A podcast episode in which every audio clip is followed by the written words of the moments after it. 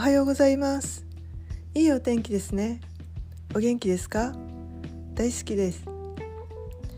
この前ある人からあなたは過去の体験の一つ一つを耐えるために自分の感情を閉じてきたんですね。と言われました。ん？そう思えば自分に対しての喜怒哀楽がないな。これはニュートラルなのかなと思っていましたがその状況を耐えるために鋼鉄の蓋をしっかり閉じたものでした。そしてあなたは過去を思い出し頑張ってきた自分を褒めて自分のために泣かなきゃダメと言われました。はいではやってみます。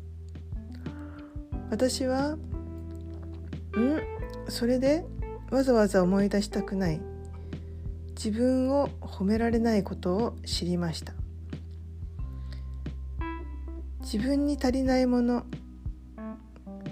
これはいつも空洞が空いてるように思ったこと。をようやく理解しました。それは自分への感情でした。